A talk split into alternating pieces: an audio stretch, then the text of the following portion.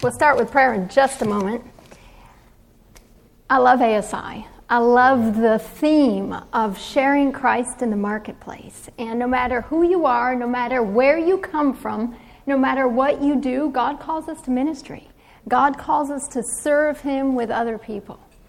This particular seminar, Be Faithful, they have three different tracks for ASI. One track is how we serve God, our relationship with God in light of the three angels' messages. Another track is how we relate to other people, our brothers and sisters, in light of the three angels' messages.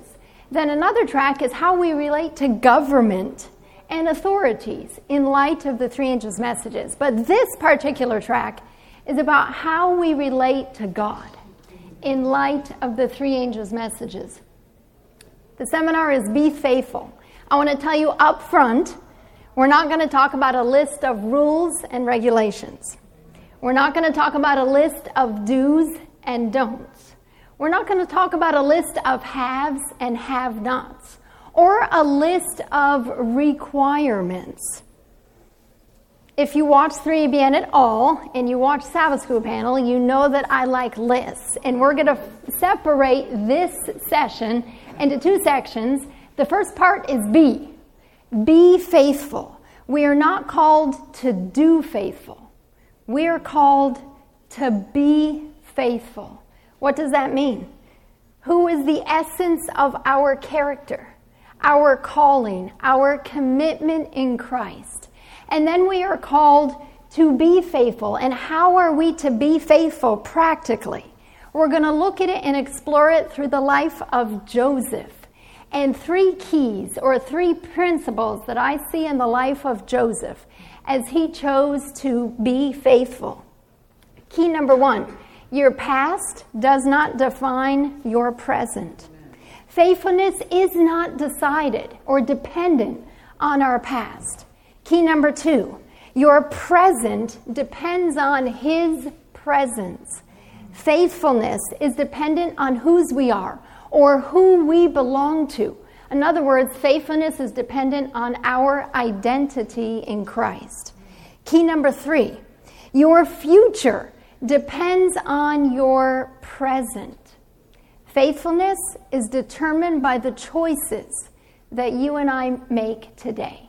Our opening scripture is Psalm 12, verse 1. If you have your Bibles, you can turn there or you can jot down the reference. Psalm chapter 12, verse 1. It's a prayer of David.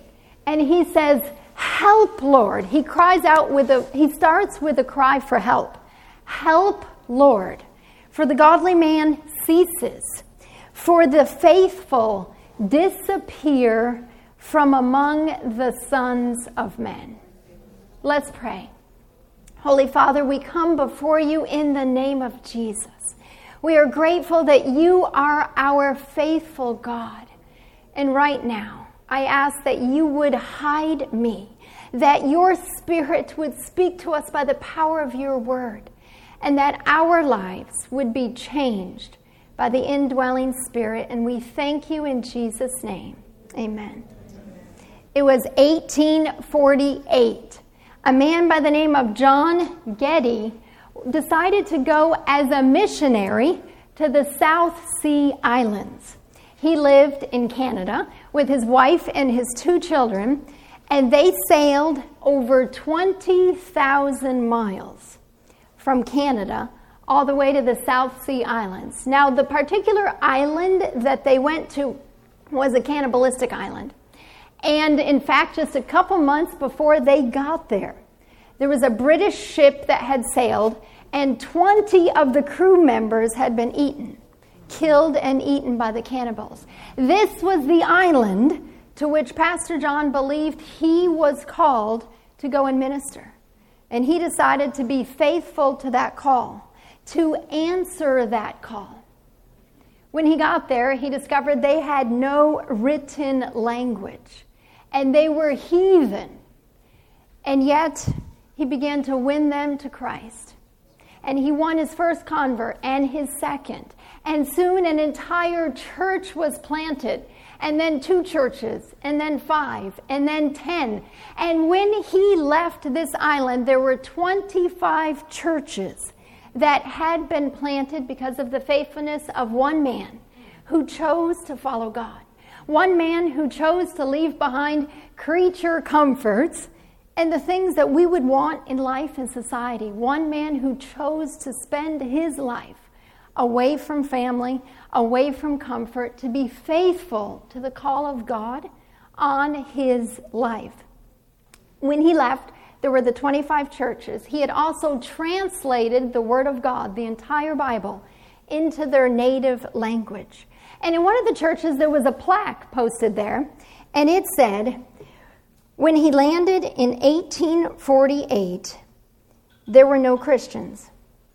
When he left in 1872, there were no heathen. You know, when you look at the Word of God, and then we'll jump into the first part of our message, when you look at the Word of God, I'm always amazed as I see the faithfulness of Bible characters and the unfaithfulness of Bible characters. You know, you don't have to look far to discover the first unfaithfulness with Adam and Eve, right? They disobeyed and they ate of the forbidden fruit, plunging our entire world into chaos and ruin.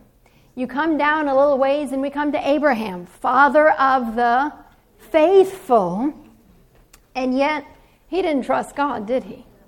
And he tried to pass his wife, Sarai, off as his sister. That always bugged me, that story. I always thought, what if I were married to him and he thought, well, my life's pretty important to me, and so I'll just say she's my sister because I care about my life. Jacob, we come down a few more generations. He failed to wait on God for the birthright, which was naturally his. And he took matters into his own hands, causing him to flee from his mother and father's house and causing his brother to seek his life. I think of David who lusted and acted on that and then had Bathsheba's husband killed because of his unfaithfulness to God. I think of David's son Amnon. He didn't fall too far from his father's tree, did he not? And he raped his half sister Tamar. I think of Solomon, another son of David, who allowed his wives, 700 of them, to turn his heart from God and to turn his faithful allegiance from God. But on the flip side, I think of Noah, who built a boat when it had never rained. And he continued to build even though he was ridiculed and he was criticized. I think of Abraham who left his home and he followed God and he didn't even know where he was going, and yet he went out faithfully on the call of God. I think of Joseph We'll look at him a little later, how he resisted temptation and chose to, chose to trust God, even when he's falsely accused, even when he spent three years in prison for a crime he did not commit. And yet he was faithful to his God. I think of Moses. He left Egypt and sided with the people of God when it ended his career, and it could have caused his life. And yet, he followed God even when it appeared for those 40 years that they were wandering in circles in the desert. I think of Joshua, who claimed that God could win the heathen lands for, for them when it looked like everything would be defeated. I think of Elijah, who trusted God all alone on the mountaintop when everyone else was bowing down and worshiping Baal. I think of Daniel, who served God regardless of any threat any coercion, any temptation that came his way.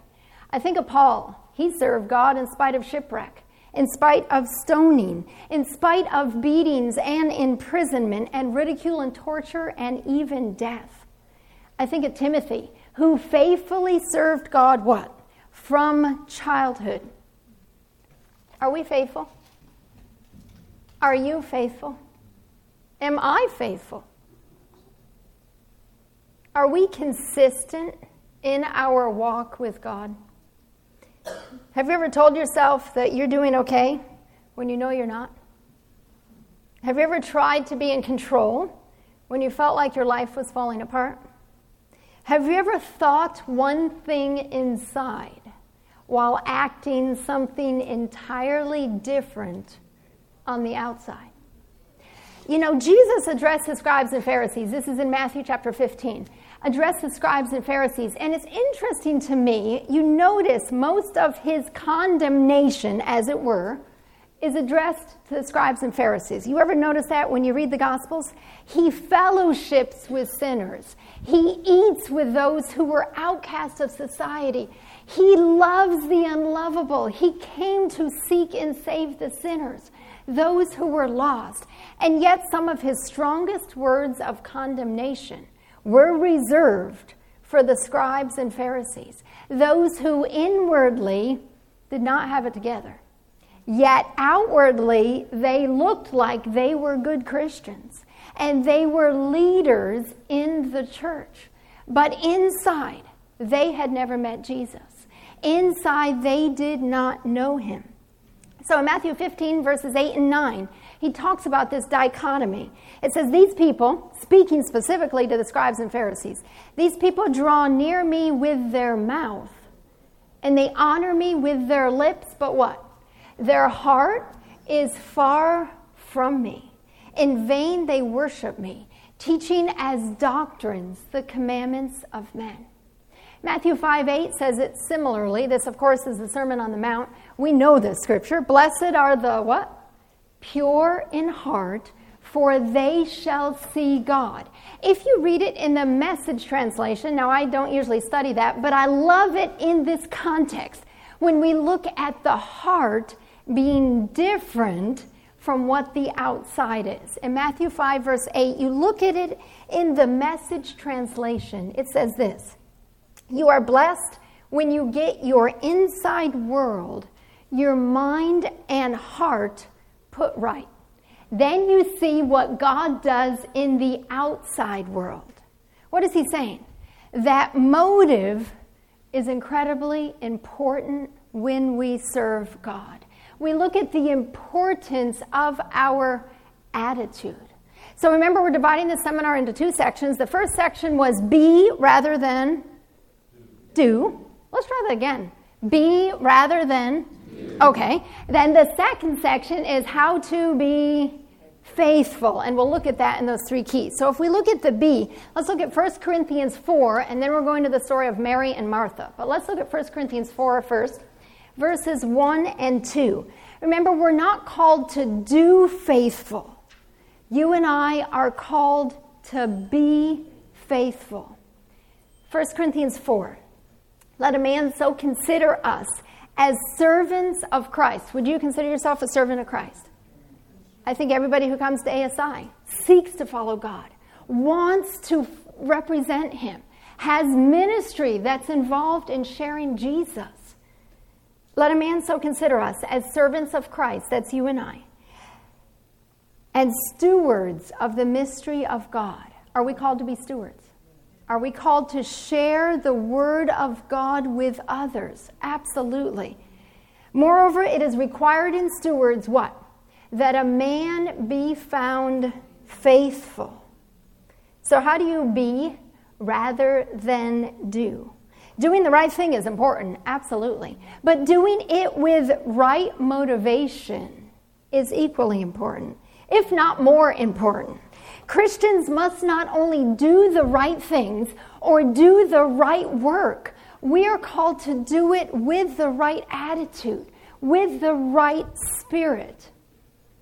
You know, you can be a preacher and preach without ever having met Jesus. Did you know that? Philippians chapter 1. This is Paul's prison epistle written while he's in prison to the brethren. Philippians chapter 1, verses 15 through 17. Some indeed preach Christ, even from envy and strife. Did you know that? Did you know someone could stand up in the pulpit? Someone could speak in church? Someone could be giving Bible studies and yet doing it from the motivation of envy and strife. Some indeed preach Christ from envy and strife, some from goodwill. The former, those are those who preach from envy and strife. They preach Christ from selfish ambition, not sincerely, hoping to add affliction to my chains. But the latter, they do it out of love, knowing that I am appointed for the defense of the gospel. What is Paul saying? There are two groups of people some who share Jesus out of love, some who preach from a heart that's surrendered and wanting to serve, some from the motivation of Jesus, and some preach because it's all about them, because it's about ego, because it's selfish ambition or conceit. And not just preachers, but we can do this no matter how we share Jesus. We can do it from a right motivation or we can do it from a wrong motivation. So let's look at the story in Luke 10. When I think about being rather than doing, I think of Mary and Martha. And if I'm being very honest with you, those of you who know me, you know which category I would generally fall into. So, Luke chapter 10, let's look at verses 38 through 42. I title this, When Martha Got Mad at Jesus because that's really what the story is about. So let's read that. Luke 10, 38 to 42. Now it happened as they went that he entered a certain village, and a certain woman named Martha welcomed him into their home. And she had a sister called Mary, who also sat at Jesus' feet and heard his word. But Martha was distracted with much serving. And she approached him and said, Lord, do you not care that my sister has left me to serve alone? Therefore, tell her to come help me. And Jesus answered and said to her, Martha, Martha, you are worried and troubled about many things, but one thing is needed. And Mary has chosen that good part, which will not be taken away from her. So when I read this passage, I look at three things. What was Mary doing? What was Martha doing? And how did Jesus respond to the two sisters? So, what was Mary doing? Anyone tell me? She was, that's right, she was sitting at the feet of Jesus. Now, if you notice in the Gospels, almost always we find Mary at Jesus' feet. In Luke chapter 7, we find Mary at Jesus' feet, washing his feet with her tears and drying them with her hair.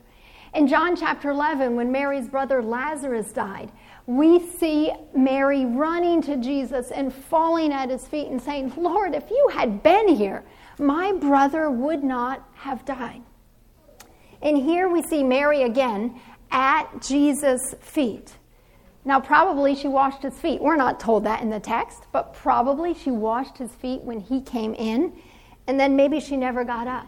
She got so thrilled with listening to his teaching and spending time in his presence. What was Martha doing? Martha was working, was she? Absolutely. But it's interesting, she was not jealous that Mary was sitting at Jesus' feet. She was angry that her sister was not helping her. Martha didn't see wrong in herself, she saw wrong in her sister. And she also saw wrong in Jesus. Martha blamed other people, but she found herself innocent. Jesus praised Mary, but he rebuked Martha. Martha's service was not wrong. Was she doing the right thing? Absolutely. She was serving, she was doing hospitality. That is biblical. But she was serving not with a servant's heart. Her motivation was not right. And we see Jesus and how Jesus responded in the situation. He didn't respond with anger. Martha got mad. He didn't get mad back. He didn't respond sarcastically. He simply dealt with the attitude of the two women. Not so much actions, but what he's looking at is attitude. Do you think attitude is more important than action? Do you think how we, this is, I'm going to coin this word, it doesn't exist, but how we be in, not being like B E I N G, I mean be and then in is more important than doing. So being who we are inside, who we are in Jesus, is more important than what we do. Now, before you think that's heretical, if we are right inside, it will automatically translate to what we do. You see, the motive always precedes the action. So, how do you be rather than do? That's a hard one for me. First thing I would say is to spend time at the feet of Jesus. You know, Greg and I are incredibly busy in ministry, and I know all of you are, because all of you are involved in ministry in some fashion or another. And you know, sometimes you can get so busy in ministry that you begin to operate off of rote. You begin to say, well, this is expected. Well, I need to do this. Well, this is how I'm supposed to act. Well, this is what you're supposed to say. Without spending that time at the feet of Jesus. You know, the first song I ever played for church, I was probably eight or nine years old, was Sitting at the Feet of Jesus. And I'll never forget it because we were in church. They were just ready for the children's story. And I always ran up for children's story and listened to the story. And then a short while after that was coming this time for special music. But I had a moment of panic. And I thought, I can't even remember how the song goes. And I can't remember. I tried to close my eyes and see where the keys were and where my hands would go and how I would start to play the song. And I couldn't remember it. And so all the other little kids ran up to the children's story, and I turned around and I ran out to the primary Sabbath school classroom because they had a piano. And I ran up to the piano and I thought, oh, this is how I play. Of course, I remembered it. I played it a million times. I just had that moment of panic. And then I went back in. But those words, sitting at the feet of Jesus, oh, what words I hear him say. Happy place, so near, so precious. May it find me there each day. Sitting at the feet of Jesus, I would look upon the past, for his love has been so gracious. It has won my heart at last. You know, when you read the Gospels, you discover many times people are sitting at the feet of Jesus. Have you noticed that? The demoniac, remember, Jesus crossed the lake and the demoniac met Jesus. The disciples were terrified and they went running away, but Jesus didn't run. And when the demons were cast out and the disciples came back, what does the Word of God say? They found him sitting at the feet of Jesus, clothed and in his right mind. The Samaritan leper, he fell at the feet of Jesus after he was healed in gratitude to God for saving him. Jairus, ruler of the synagogue, fell at the feet of Jesus, begging for Jesus to heal his little daughter. Jesus, as a child of 12 in the temple, sat in the midst of the teachers of the law, listening to them and asking questions. You know what I find? At the feet of Jesus, you and I can find healing. At the feet of Jesus, you and I can find deliverance. At the feet of Jesus, you and I can express our gratitude. At the feet of Jesus, we ask questions and listen for his answers. Do you need healing? Do you want deliverance? Do you need a new life, a new heart, a new start? Do you have questions that only he can answer? Spend time at the feet of Jesus. The second way that we can be rather than do is to pray. Philippians 4, verses 6 and 7. I love this scripture. It starts out with be, what's that word? Anxious for nothing, but in everything. By prayer and supplication with thanksgiving, let your requests be made known to God. And the peace of God, which passes all understanding, will keep your heart and mind through Christ Jesus. So at the feet of Jesus, we discover Him. We find healing. We find deliverance. We spend time in prayer. Because when we are anxious, usually we're doing instead of being. Is that right? When we lack peace in our heart, usually we are doing instead of being. So, when we need that peace, when we want to be delivered from that anxiousness, when we need a new touch from Jesus, and we want to be, we want to serve Him from our heart and have that motivation with Him inside instead of doing things externally because that's what we're supposed to do, we need to spend time in prayer. Number three, behold Jesus.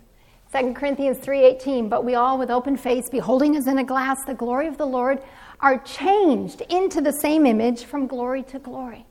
And you know, beholding Jesus is not one and done. It's not like, hey, I beheld him 10 years ago, I'm good. I beheld him yesterday, I'm good. I beheld him this morning, I'm good for the rest of the day. It does not work that way.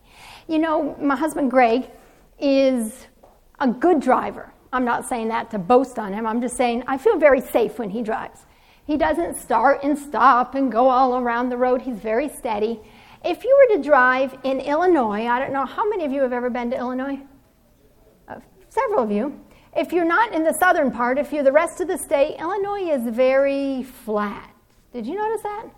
Uh, we grow corn one year, and the next year we grow soybeans. And the third year we go back to corn. It's very consistent, it's very flat. And there's a certain sameness to that dotted white line zipping past and everything. It's just the roads are, they, you almost can drive yourself. And Greg was driving one time and there was a pothole in the road, and he turned the wheel and he avoided the pothole and kept going. And then he thought, I wonder how the driver behind me fared, and if he missed the pothole as well. So he looked in the rear view mirror to see how the car behind me, behind him fared. And guess what happened? There was a second pothole in the road. That when he looked behind to see how the driver behind was doing, he missed the second pothole and he hit it hard with a car. You know, when we behold Jesus, we are not called to look at other people.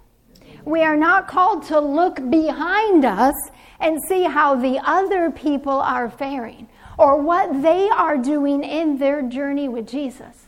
We're to look forward. Paul says, This one thing I do, forgetting those things which are behind. I press forward for the prize of the upward call in Christ Jesus. We don't look beside us. We don't look behind us. We are to look at Jesus every moment, day by day. Now, those first three things, when we talk about being, are really more theological, right? Spend time at the feet of Jesus, pray, behold Jesus. The next three we'll go through very quickly. They're more practical, they're not so theological. Sleep. I think sleep, you might laugh at that, but sleep makes an incredible difference uh, in switching the mind from the do mentality.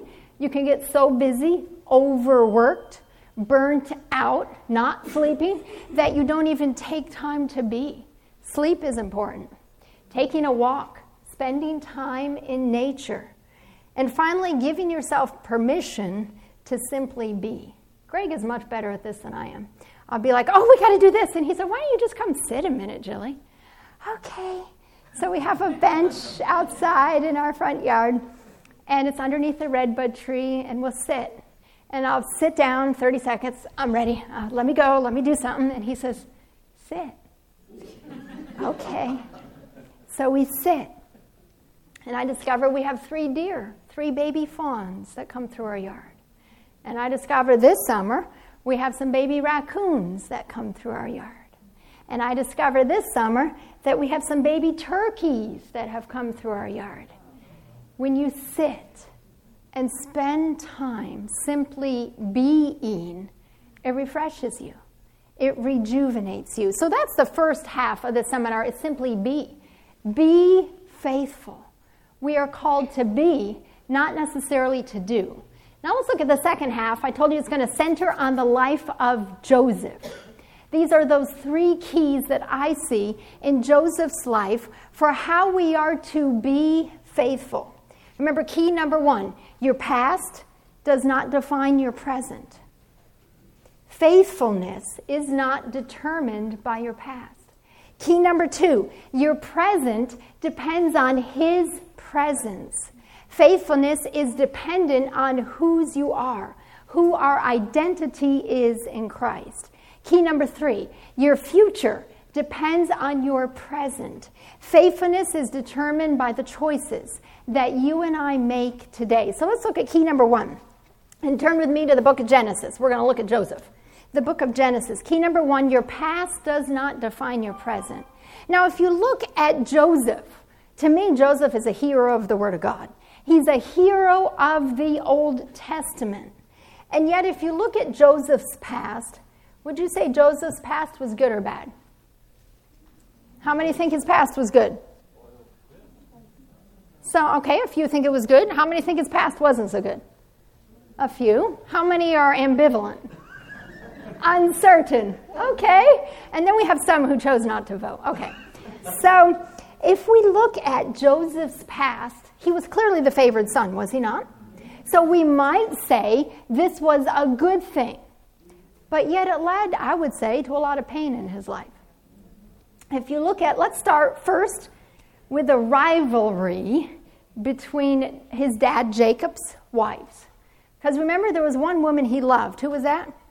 Rachel. He wanted to marry Rachel, and his father in law tricked him and he married Leah instead. And he said when he woke up the next morning, I didn't ask for her, I didn't want her, so give me the woman I wanted. Well, the father in law said, Sure, but now you get two. And then when they left off bearing children, they took handmaids, right? So now he has four wives. I would say anytime you grow up in a home with that many women, I'm just saying that is dysfunctional, is it not? It's dysfunctional. Um, when I was teaching, one of my students said, Miss Jill, I have three moms and three dads. And I said, What do you mean? She said, Well, I have my biological mom who divorced from my biological father. Divorce is common today. So the biological mom remarried, so she has the mom and the stepdad. The biological dad remarried, so you have the dad and the stepmom then neither one of those homes were good. And she was taken out and placed in foster care. And she had a foster mom and dad. And she said, I don't even know who I am, and I don't even know who my parents are. There's pain in that, dysfunction. A Joseph's home had some dysfunction with all those wives. Next, we look at the favoritism, right? Between Jacob, the dad, and Joseph. He loved Joseph more than all the other children. We see that in Genesis 37 4. When his brothers, that's Joseph's brothers, saw that their father loved him more than all his brothers, they hated him and could not speak peaceably to him. Now, would you say that's a healthy growing up environment? You grow up in an environment where you're hated by your brothers? That's not so healthy. Then we have uh, Joseph's sister, Dinah. Do you remember what happened to her? She was raped. And the brothers, Joseph's brothers, got so angry, they went out to Shechem and they killed every single man who lived in that village. So there is anger, there's hatred, there is, if you grew up in a home with that type of violence, that would impact you, would it not? Then we have the story just gets more and more complicated. We have Reuben, who was the oldest son. I don't know if you remember that in Genesis 35 he went into his father's concubine and slept with her. Do you remember that? So we think, oh, this is an act of lust, but really it was an act of dominance because whoever would go into the person's wives or concubines was considered the rightful owner. So this was an act of defiance or dominance over his father. We see this actually Later, remember when Absalom tried to usurp the throne from David and David was forced to flee? And what does the Bible tell us? That Absalom went up on the roof and lay with his father's concubines. It was a way for all of Israel to know that Absalom was the rightful king. It really had nothing to do with sexuality, it was all about dominance and control and asserting that control. So we see that take place in Joseph's life. We see Joseph's brother Judah. Remember that story in Genesis 38, going down the way and he sees who he thinks is a prostitute, but it turns out to be his daughter in law. Remember that story? And then he gets her pregnant. Okay, that's Joseph's brother. Then we see that Joseph is sold as a slave by his own brothers who hated him. So when I look at the life of Joseph, I don't see so much idealism. I see a life where there was envy and jealousy, a life where there was hatred and bitterness against him, a life where there was desire for revenge and desire for power.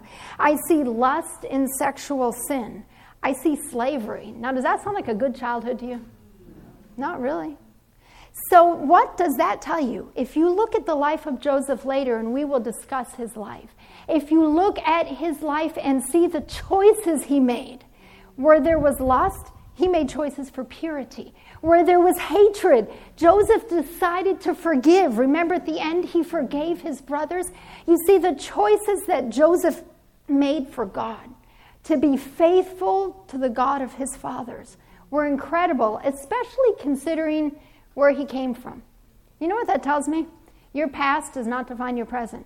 It doesn't matter what you've done. It doesn't matter where you've been. It doesn't matter how far you have stepped into sin. It doesn't matter if you've been victimized. It does not matter. I'm not saying it doesn't matter. What I'm saying is for your present, it's covered, it's forgiven, it's cleansed. And your past does not have to define you. When you make choices for God and choose to walk in faithfulness, your past, where you have come from, does not define you. Let's look at key number two. Your present depends on His presence. In other words, faithfulness is dependent on whose we are. Faithfulness is dependent on our identity. So, who was Joseph? Was he daddy's favorite son? Was he the envied brother? Was he the hated and despised slave? He was probably all of those. But yet, was that really who Joseph was? No. Joseph was the son of God. Joseph was faithful as a slave in Potiphar's house, as a prisoner unjustly accused and sentenced for something he did not do, as prime minister of Egypt, and later as benefactor to the very brothers who hated him and the very brothers who tried to destroy him. He reached out and helped them. How could he do that? Because I believe that Joseph, somewhere along the way, after he grew up from being daddy's little pet and he entered a difficult life, he discovered whose he was. He discovered who he belonged to, and that is the Lord Jesus Christ. Joseph made a choice who am I and whose am I? That choice makes all the difference in the world. Who are we in Christ? 1 John 3 1 Behold, what manner of love the Father has bestowed on us, that we should be called what? Sons and daughters of God. Do you feel like your past is something that you're not proud of, or something that's not pretty, or something you wish you could put aside? In Christ, you and I are sons and daughters of God. In Christ, you and I are adopted. Romans 8, verse 15. You did not receive the spirit of bondage, again to fear, but you received the spirit of adoption by which we can cry out, Abba, Daddy, Father. In Christ, you and I are new creatures. 2 Corinthians 5, 17. Therefore, if anyone is in Christ, he or she is a new creature. Old things, they've passed away. Behold, all things have become new. And in Christ, we are forgiven. Now, you might think I'm going to 1 John 1 9 because I love that scripture. If we confess our sins, he's faithful and just. But we're not going there. We're going to Old Testament. Because many times we think the God of the New Testament is a God of love. He's a God of grace. He's a God of forgiveness. But yet, the God in the Old Testament, I'm not sure I could love him. And yet, the God of the Old Testament is the same as the God of the New Testament. I see grace in the Old Testament and the New Testament. I see love in the Old Testament and in the New Testament. We see forgiveness in the Old Testament and in the New Testament. The scripture we're going for forgiveness is Isaiah. Isaiah 43, verses 25. Isaiah 43, verse 25. I, even I, God is speaking, am he who blots out your transgressions for mine own sake. I will not remember your sins. Turn with me to Ephesians 1. You know, anytime I begin to forget who I am in Christ, and you'd think you would remember that, would you not? You would think that I've walked with Jesus for years and I know him and I accepted him, and yet there are still times when the enemy comes against me and he says, Who do you think you are? What's wrong with you? Do you really think you're forgiven? Do you really think you can be my, God's child? And I go when those times come, I go to Ephesians 1. I don't know if you can see all the writing. You probably can't see that. The writing in my Bible. These are all the things we are in Christ. And when I need to be reminded, I pull out Ephesians 1 and I read it again. Let's read verse 3. In Christ, blessed be the God and Father of the Lord Jesus Christ, who has blessed us with every spiritual blessing in the heavenly places in Christ. Who are we? In Christ, you and I are blessed. Just as He chose us in Him before the foundation of the world. In Christ, we are chosen that we should be holy and without blame. In Christ, we are holy. In Christ, we are without blame. Having predestined us to adoption. In Christ, we are predestined. In Christ, we are adopted. Uh, uh, as sons by Jesus Christ to himself, according to the good pleasure of his will, to the praise of the glory of his grace, by which he made us accepted in the beloved. In Christ, we are accepted. In Him, we have redemption through His blood. In Christ, we are redeemed. The forgiveness of sins. In Christ, we are forgiven. According to the riches of His grace, which He made to abound toward us in all wisdom. In Christ, we have wisdom and prudence. In Christ, we have understanding. Jump down, verse 11. In him also we have obtained an inheritance. In Christ, you and I, we have an eternal inheritance. Jump down to verse 13. In him you also trusted, after you heard the word of truth, the gospel of your salvation, in whom also having believed in Christ we are believers. You were sealed. In Christ we are sealed with the Holy Spirit of promise. So anytime Satan comes against you, anytime you wonder, who am I and what am I doing and whose am I? You go back to that scripture and you discover who you are in Christ. So our past does not define our present where we came from. Faithfulness is not dependent on where we came from. Our present depends on His presence. Faithfulness depends on us understanding, accepting, and receiving our identity in Christ. Finally, key number three your future, it depends on your present. Faithfulness is dependent on the choices you and I make today. You know, I like lists, so you're getting nine points here in closing. Nine takeaways from the life of Joseph. This is based on Joseph's choices that we see from Genesis chapter 39. So jump over to Genesis chapter 39 and we'll take a look at this. Nine takeaways from the life of Joseph. And this is all looking at how our future depends on our present. Faithfulness is dependent on the choices that we make today. So these are nine takeaways, nine choices that I see that Joseph made. This is all specifically in the chapter, Genesis chapter 39. Let's read verses 1 and 2. Joseph had been taken down to Egypt, and Potiphar, an officer of Pharaoh, captain of the guard, an Egyptian, brought him, bought him from the Ishmaelites who had taken him down there. What's the next words? The Lord was with Joseph, and he was a successful man. He was in the house of his master, the Egyptian. Takeaway number one make choices for God, even when it's difficult. You know, Joseph could have just sat there. He could have said, Why Potiphar? Why slavery? God, why me? Why did you allow me to be sold as a slave? Why am I here? Why am I struggling? Why am I in this place? And he could have had a pity party. He could have sat there and said, What is wrong? Why did this happen? And yet, he made a choice for God, even when it is difficult. Are you walking in a difficult place today? Are you experiencing a difficult place in your marriage or in your home or with your children or in your ministry or your place of business? Make a choice for God, even when it's difficult. Takeaway number two uh, Genesis 39, the next verses 34, 3 and 4, verses 3 and 4. And his master saw that the Lord was with him, and that the Lord made all he did to prosper in his hand. So Joseph, he found favor in his sight and served him. Then he made him overseer of his house and all that he had put under his authority. Takeaway number two make choices for God, and God will honor you.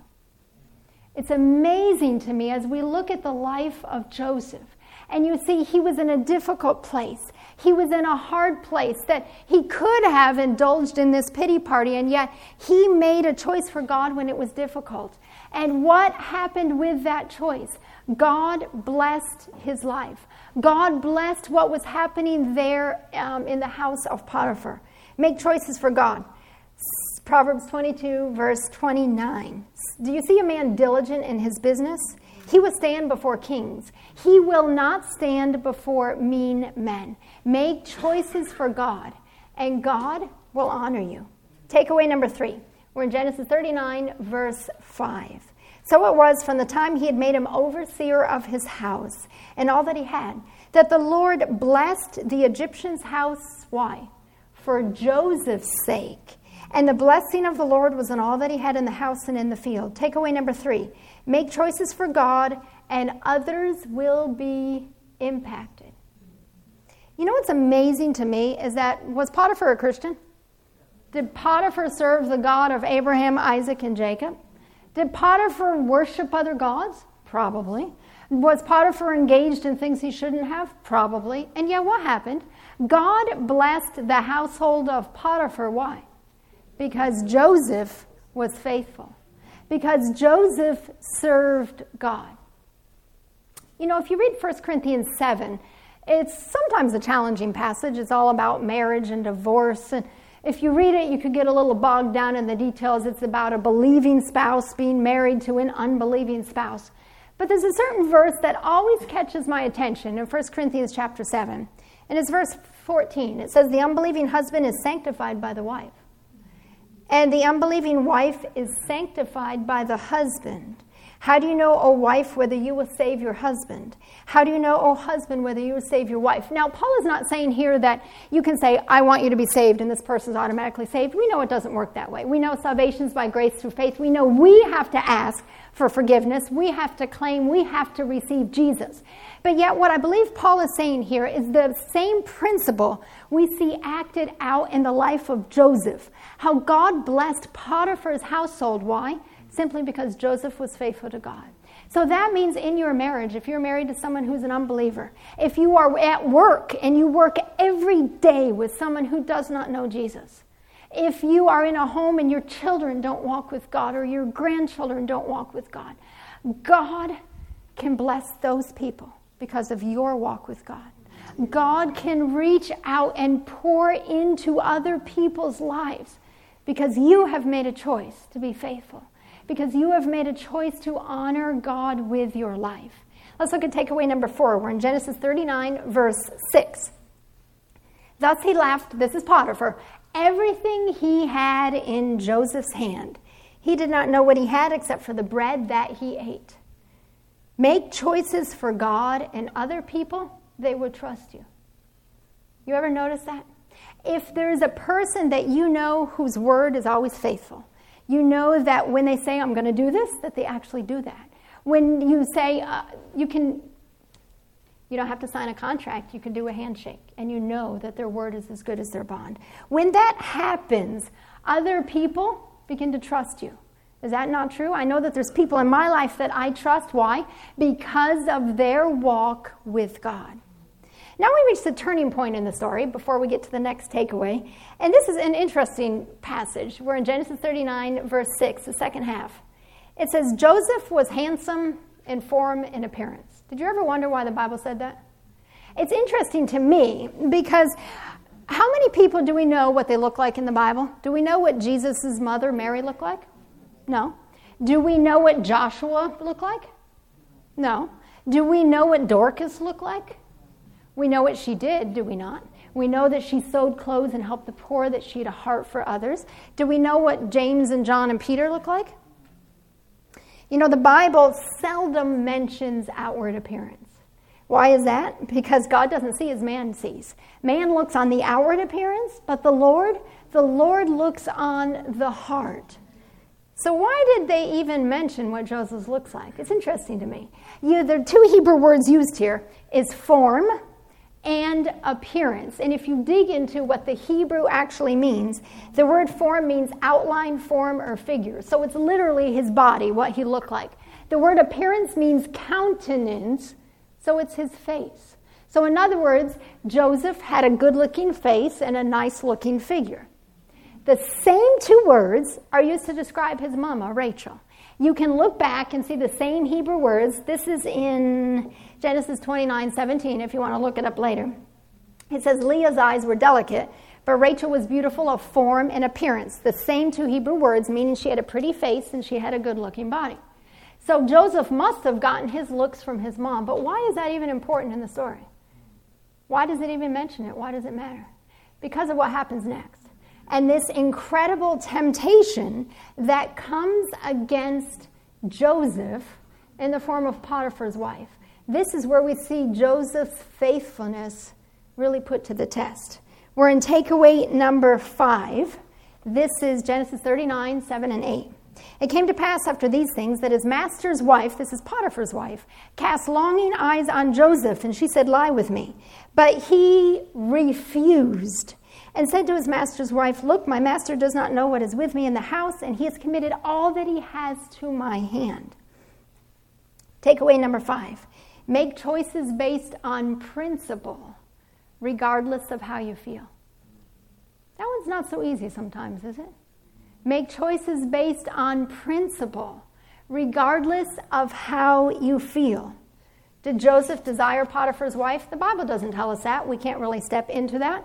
If you do look at what Egyptian women wore at that time, and you look at the fact that she really came on to him, I'd say there's a good likely chance that he probably desired her, but we can't jump in and speculate on that. Regardless, Joseph, of his personal feelings, Joseph made a decision based on principle, based on what pleased God, not what he felt, not what he desired, not what other people wanted him to do.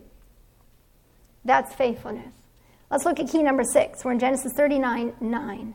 Joseph still speaking to Potiphar's wife. He says, There is no one greater in this house than I am, nor has he kept back anything from me but you, because you're his wife. How then can I do this great wickedness and sin against God? Takeaway number six make choices based on how it affects God, not you or other people. Have you ever made choices? I know I have, said, well, it doesn't hurt anybody else. Have you ever said that? I'm not hurting anybody. It's not affecting anybody else. This is only dealing with me, so it really doesn't matter. Does it really? We are called to make choices on how it affects God, not on how it affects ourselves or other people. Think about Adam and Eve. Remember in the garden, what if they had said, This fruit is just hurting me, right? If I eat this and maybe I'm going to die, maybe I'm going to not, it won't impact anyone else. Is that true? Their decision impacted the entire world. What does it do for God? Psalm 51. This is David's great prayer of repentance. I love this psalm. You would think that he would say, I'm so sorry I sinned against Bathsheba, or I sinned against her husband. But what does he say? Psalm 51, verse 4 Against you, he's talking to God. Against you, you only have I sinned and done this evil in your sight, that you may be found just when you speak and blameless when you judge. Now, he clearly could have said, My sin was against Bathsheba, and it was, of course. My sin was against Bathsheba's husband, and it was, of course. But more importantly, was that sin against God. You and I are called to make choices on how it affects God not necessarily how it impacts us or other people. Takeaway number seven, we're in Genesis 39, verse 10. So it was as she, this is still Potiphar's wife, spoke to Joseph day by day, he did not heed her to lie with her or be with her. Takeaway number seven make choices for God, regardless of how many times you have to make the choice. In other words, once you make a decision, you stick with that decision. I don't know about you, but there have been times in my life when I make a choice, this is the right way, God, this is what you want me to do, and what happens? The next choice might be over here. And God says, wait a minute, I want you over here. I want that choice to be for right again. So, consistently, it's talking about consistency. Consistently make choices for God. Jesus speaking, Luke 9:62, Jesus said to them, "No one having put his hand to the plow and looking back is fit for the kingdom of heaven." In other words, we make a choice. I want to follow Jesus. I've decided to follow Jesus. I'm making a choice for faithfulness. I'm making a choice for God, not based on who I am. It's based because I recognize whose I am. And I want to follow him with my whole heart. Takeaway number eight Genesis 39, verses 11 and 12. It happened at this time when Joseph went into the house to do his work, none of the men of the house were inside, that she caught him by his garment, saying, Lie with me. But he left his garment in her hand and fled and got him outside. Takeaway number eight make choices for right regardless of the temptation. Joseph didn't stop to talk. Did you notice that? Before he had kind of reasoned with her, right? Saying, Well, how can I do this and sin against God? Before he had gone that direction. But in this case, he didn't reason, he just turned and ran. There's an interesting passage in um, Mark chapter 9, verses 43 to 47. And every time I read this, I think, wow, God's a little hard. But if you really understand it, you can see Mark 9, 43 to 47. If your hand causes you to sin, what's it say? Cut it off. Ooh, really? Wow, it is better for you to enter life maimed than having two hands and go to hell. Verse 45 If your foot causes you to sin, what are we supposed to do? Cut it off. It is better to enter life lame, having two feet, than to be cast into hell. Verse 47 If your eye causes you to sin, what are we to do? Pluck it out. You've read this before. For it is better for you to enter the kingdom of God with one eye rather than having two eyes and to be cast into hell. I used to read that and think, that's a little harsh. Does it seem it? You know, if you're working with poison, would you like to place a nice label on it and keep it in your cupboard? What would you want to do? You want to get rid of it. Jesus is clearly not promoting self mutilation. That's not the point of this passage. What he's saying is that sin, it needs to be dealt with. Sin, if left to linger in my heart and in yours, what's going to happen to it? It's going to grow and it's going to destroy us. Do not explain away sin. Do not excuse sin. Do not rename sin. Do not minimize sin. When drastic action is required, take drastic action. That's what Joseph did. We see him making choices, choice after choice. I'm here in Egypt and it's miserable and I want to be home with daddy, and yet I'm making a choice for God. I'm going to honor God regardless of the circumstances I find myself in. We see him making choices for God and God honoring him and honoring those choices. We see him making choices for God and other people around him being impacted by those choices. We see him making choices for God and other people trusting him because he's faithful to God. We see him making choices based on principle, regardless of how he felt. He makes choices on how it impacts God, not necessarily how it impacts other people. He made a choice for God and he stuck with it. And he did it again, day by day by day. And here we see him making a choice for right regardless of the temptation. Finally, takeaway number nine comes all the way back to number one, actually. Number nine, we see him thrown in prison. We're in Genesis 39, 19, and 20. It was when his master heard the words which his wife spoke to him, saying, Your servant did this. So, this is the false accusation that she had trumped up against him. His anger was aroused. Then Joseph's master took him and put him in prison, a place where the king's prisoners were confined, and he was there in the prison. So, we're all the way back to number nine. Number nine is make choices for God regardless of the consequences. Remember before we said make choices for God and God honors you, and that is true. But there are times when you and I will make choices for God, and it's going to look like it was the wrong choice because the consequences are pretty hard. and the consequences are painful. And yet, in the midst of that, God is not done because the Bible doesn't end there. And we see the very next verse, verse 21, says, The Lord was with Joseph and showed him mercy and gave him favor in the sight of the keeper of the prison. And we're all the way back to number two. Make choices for God and He honors you again. You see, He made a choice for God and there were incredible consequences. He was thrown in prison, falsely accused, and yet He continued to make a choice for God. And what happened? God honored that choice. How are we to be faithful? Your past today does not have to define your present. Faithfulness is not determined by your present. Your present depends on His presence. Faithfulness is dependent on who you and I belong to. Your future depends on your present. Faithfulness is determined by the choices that you and I make today. You know, we talked about the life of Joseph. There's another incredible story of faithfulness in the Word of God we won't discuss, but I want to read a couple verses, and this is Ruth. If there ever was a woman who was faithful and who made a choice for God, she left behind her heathen land. She left behind her heathen gods.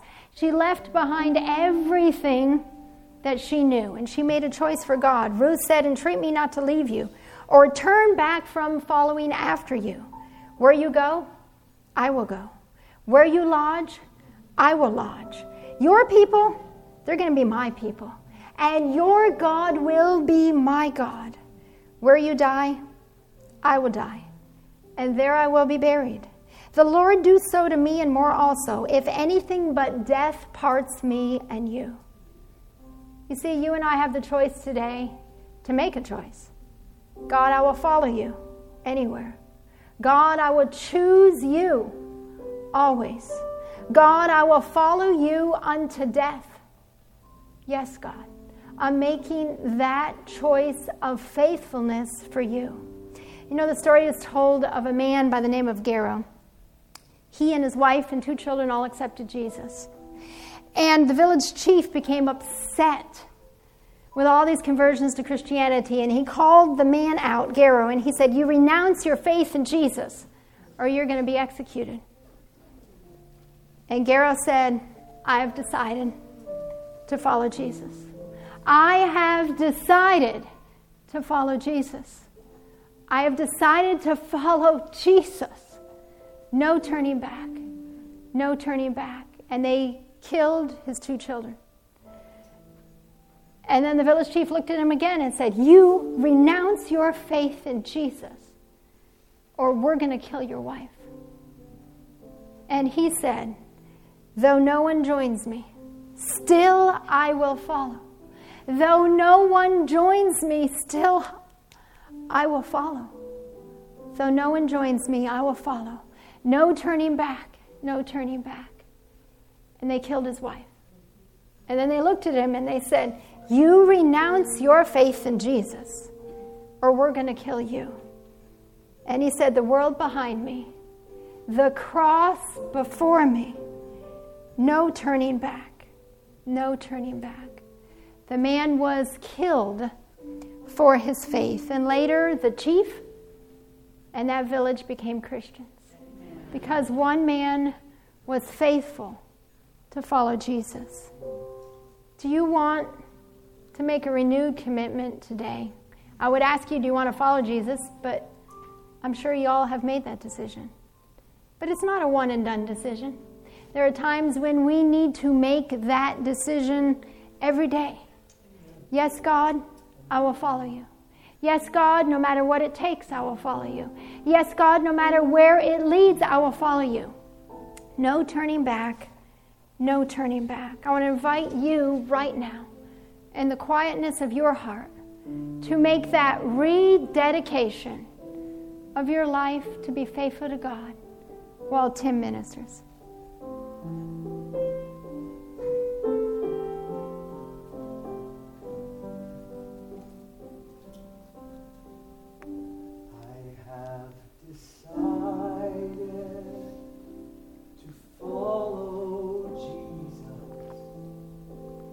I have.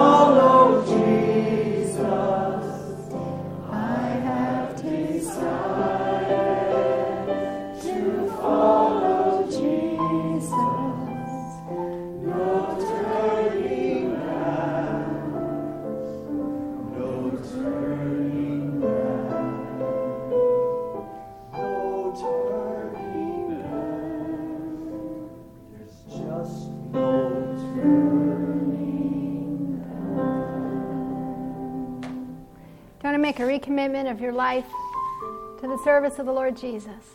Do you want to say, Yes, God, I will follow you? Yes, God, no matter what it takes, no matter where it leads me, no matter what the future holds, I'm yours. I want to be your child. Holy Father, we come before you just now, grateful that our past doesn't define us. No matter where we came from, no matter what we've done, you forgive, you cleanse, you restore. God, we're grateful that in our present we can know who we belong to. We know who we are in you. And God, we look forward to the future, knowing that those choices we make today make an incredible difference. We have decided just here in Orlando, Florida, that we we will follow you. Regardless of the consequences, regardless of the temptations, regardless of what comes our way, we will follow you. No turning back. No turning back. We're grateful that you are our Father. Thank you for hearing and answering the prayer of faith in Jesus' name. This media was produced by Audioverse for ASI, Adventist Laymen's Services and Industries. If you would like to learn more about ASI, please visit www.asiministries.org. Or if you would like to listen to more free online sermons, please visit www.audioverse.org.